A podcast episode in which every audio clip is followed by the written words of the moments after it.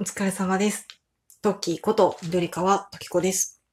この番組は、無駄にシャイでなかなか人前ではそう出せない30代3児の母トッキーの一人語りな番組です。ちょっと前に、もしかしたら一回言ってたことがあったかなと思うんですけど、私、ミンティアとか、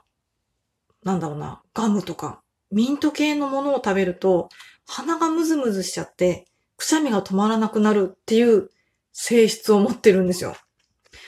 これね、私だけかなと思いながらも、いや、10人集まったらもしかしたらそのうち2人ぐらいはいるんじゃないかなって思ってることなんですけど、どうでしょう？聞いてる方の中で同じような人いるかな？なんかね、あのーお客さんと会う時とかね、仕事で。で、どうしてもコーヒー飲んだ後とか、ガムを食べる。でもくちゃくちゃして、そのガムの出し場処理の先に困ったりとか。そういう時にざっとこうね、ミンティアとかパクって食べて、口の中をリフレッシュして、ちょっとね、あの、ブレスケアをして人と会いたいなって時がある。私にはある。皆さんがあるかどうかわかんないんですけど、あるんですけど、そういう時にね、ミンティアを食べちゃうと、さっきも言った通り、鼻がムズムズムズムズしちゃって、しばらくくしゃみ出ちゃうんですよ。口の中からミンティアがなくなって、ちょっとぐらいまで。なので、なかなかね、人と会う前に、ガムも食べれないしな、でもミンティアもくしゃみ出ちゃうしな、みたいな時があったんですけど、最近ね、それを解消してくれる商品に出会ったので、ちょっとなんか企業案件ではないんですが、今回はちょっと紹介したいと思います。それがね、ミンティアテイスティっていう商品。これね、あのー私スーパーで買ってるのかな？スーパーとかコンビニで見たことがあるので、多分ね、結構どこでも売ってるんじゃないかなと思うんですけど、普通のミンティアと違って、パウチ袋みたいなのに入ってます。あの、チャックシールがついててね、保存できる袋。で、ちょっとね、普通のミンティアよりね、ちょっとじゃないか、かなり大きめの粒、タブレットなんですよ。あのね、どれぐらいって言ったらいいかな？パブロンとか、なんかそんな風邪薬ぐらいのサイズって言って、伝わるかな？なんかこういう商品紹介が下手でどうにかしたいと思ってる今日この頃なんですけど、そう。で、私がよく買ってるのは、ミンティアテイスティってやつの、ベリーベリー、濃厚な味わいかけるスッキリ感、シュガーレス、ビタミン C 入りっていうやつです。これね、ミンティアってね、アサヒのやつなんですね。アサヒ、アサヒ飲料？そうそう、アサヒグループ食品ですね。そうそうそう。そうなんですけど、そう、これね、あの、テイスティって、あのね、いわゆる美味しいって意味ですよね、確かね。テイスティって名の付く通り、なんだろうね。なんかその、ミンティアって、私の中ではこう、ブレスケアしたいからしょうがなしに食べるとか、目を覚ましたいから食べるっていう感じなんですけど、これは普通になんかこう、お菓子として食べてもいいんじゃないかなっていうのはちょっと甘さがあって、で、なおかつね、そうさっき言ったみたいにスースーあんまりしなかったんですよ。だから、もし私と同じように、ミンティア食べたいけど、ちょっと鼻むずむずしちゃってくしゃみ止まらなくなっちゃうから、ミンティア食べれないんだよねっていう方が、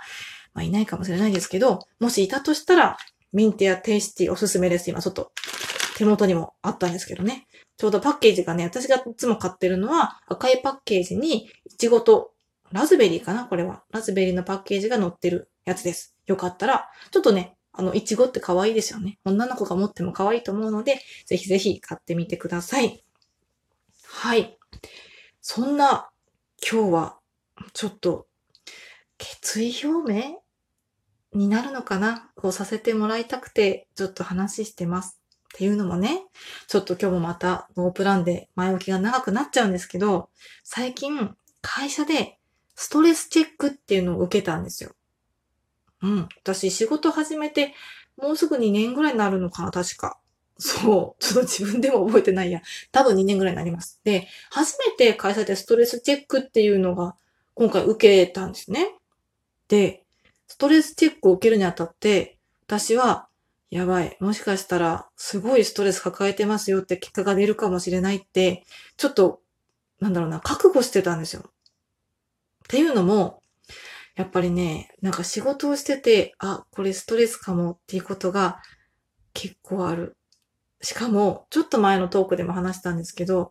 朝ね、職場に行くと吐き気がしてしまうとか、なんかね、これもストレスが原因かどうかわかんないんですけど、とりあえず胃カメラ飲んだら、胃は正常だったので、胃のせいじゃない。じゃあ、ストレスかなその他の原因かなっていう感じなので、まあ原因不明でね、最近しばらくなかったのが、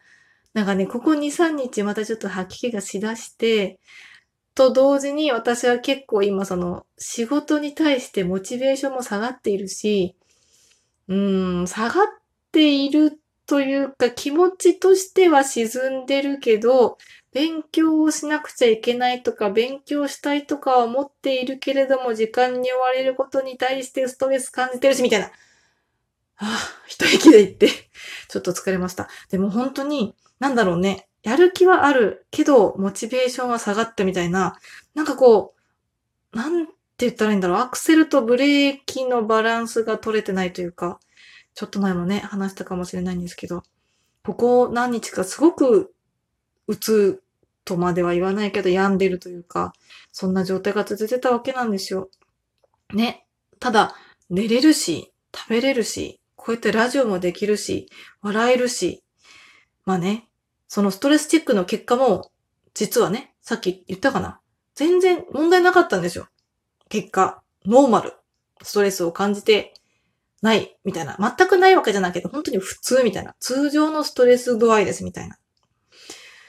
はてと。じゃあなんで私はこんなに毎日気がめいってて、ホルモンバランスか？と思ったんですけど、でもホルモンバランスかって言ってる割には、なんか年がら年中ホルモンバランスかって言ってるなみたいな。これはやっぱり何かしらストレスの原因があるんじゃないかなと思って。で、ちょっと考えてみて思いついたのが、私、最近笑えてるってとこだったんですよ。ちょっと前にもね、余裕がなくなって嫌なやつになってるんじゃないかって話もあったんですけど、なんかね、仕事しててね、全然笑えてないの、自分。なんか思わず、タメ口になっちゃいましたけど、全然笑えてないの、本当に。なんか最近、人とも喋らないし、ご飯も一人で食べてるし、なんかね、上司に何かを言おうとするときはすごいビクビクしちゃうし、まあ、それは私が悪いのかな。なんかね、なんかね、いけないなと思うんですよね。なんか仕事が合ってないのかなとかっても思ったりするんですよ。これはね、ないものねだりかもしれないんですけど、うん、私今の仕事があんまりこう、今の、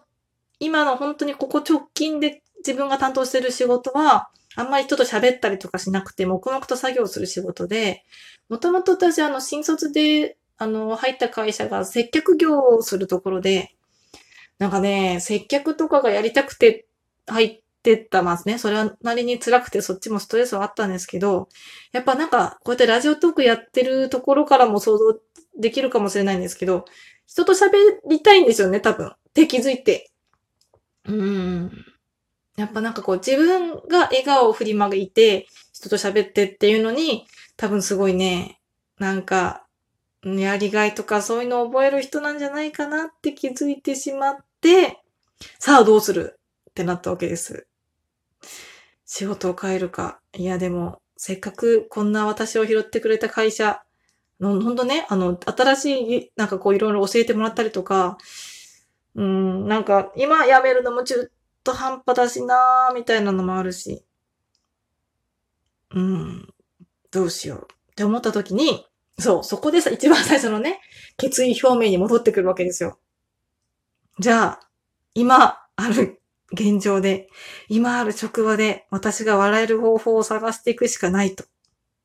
今の直近の仕事は、本当にまあ事務作業というか、本当にパソコンに向かって、ただただこなしていくし、まあそれがね、また自分がなかなかこう、スキルが追いついてないことだから余計こう、悩んだり、もやもやしたりすることなのかもしれないんですけど、じゃあ、それ以外に、どこで笑顔になれるか。これはもう、人との会話の中で、ちょっとでも笑顔を振りまき、挨拶はにこやかにするとか、ちょっとした会話でギャグを挟んでみるとか、なんか、そんなことをしていって、ちょっとキャラ変してみたら、私の人生はより楽しく輝くのではないかなと思ったわけなんです。ただ、勇気がないんですよね。いきなり、まあちょっとずつ素を出せてきてるような気はする。全く喋らなかったところからちょいちょい人と会話できるようになってきてる職場になってきてる気がする自分としてっていう感じではあるんですけど、いきなりね、なんか、今まで黙々と雑談もせずに黙って仕事してた人が、話しかけられるかなって思ってちょっとね。でも、私ね、人を笑わせようと思って笑わせられるキャラじゃないんですよ、もともと。いじってもらって笑ってたし、学生時代とか。面白いことも言えないし。ね。でも、明日からは滑るのを恐れずに、頑張って、ちょっと、笑いを狙いに行ってみようかななんて思ってるわけなんです。あ、もうなんかわかんない。わかんないんですけど、だからね、ここでちょっと決意表明をして、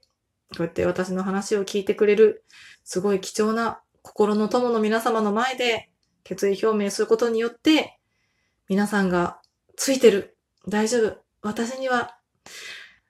あなたたちがついてるじゃないか、みたいなね、そんな勇気を、もうほんと自己満ですけど、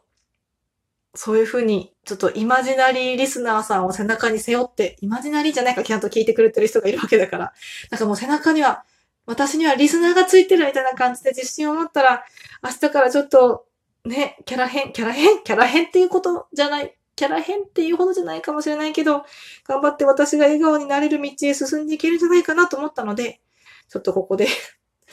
何のコンセプトかわかんないですけど、決意表明をしてみた次第です。頑張って、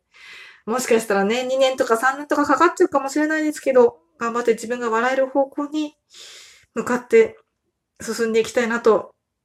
トッキー思って、明日から新生トッキーで頑張っていきたいなと、ならららと 思っているところです。よかったら応援してもらえたら嬉しいです。はい。それでは皆様、今日もお疲れ様です。頑張る。